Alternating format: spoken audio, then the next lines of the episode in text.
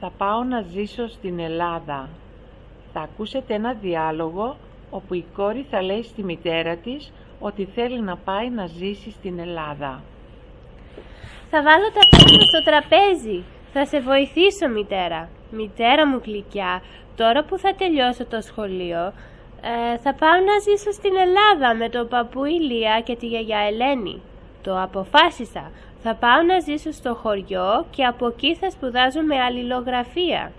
Γι' αυτό ήθελες να με βοηθήσεις με το τραπέζι για να μου πεις αυτά τα νέα; Μετά με λες γλυκιά και μετά με πικραίνεις. Γιατί να αφήσεις το σπίτι σου και τις σπουδές σου; Σε απασχολεί κάτι που δεν γνωρίζω; Αν έχεις κάτι παιδί μου να το συζητήσουμε τώρα. Όχι μητερούλα μου καλή, δεν έχω τίποτα. Αλλά νιώθω ότι μεγάλωσα και θέλω να ανοίξω τα φτερά μου, να κάνω πράγματα μόνη μου. Δεν θα αφήσω τις σπουδές μου, θα τις κάνω μέσω διαδικτύου.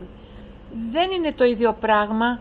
Διαφορετικά είναι να πηγαίνεις στο πανεπιστήμιο εδώ και διαφορετικά είναι να ακούς τις διαλέξεις ηχογραφημένες.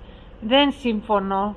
Ο παππούς και η γιαγιά ίσα ίσα τα καταφέρνουν με την υγεία τους και τα οικονομικά τους. Δεν χρειάζονται έξτρα φορτίο. Επίσης, ο πατέρας σου θα θυμώσει πολύ, δεν θα του αρέσει πολύ αυτή η ιδέα.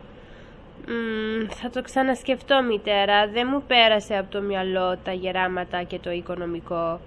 Μπορώ τουλάχιστον να πάω να μείνω μαζί τους για τέσσερις εβδομάδες τα Χριστούγεννα; Και βέβαια μπορείς.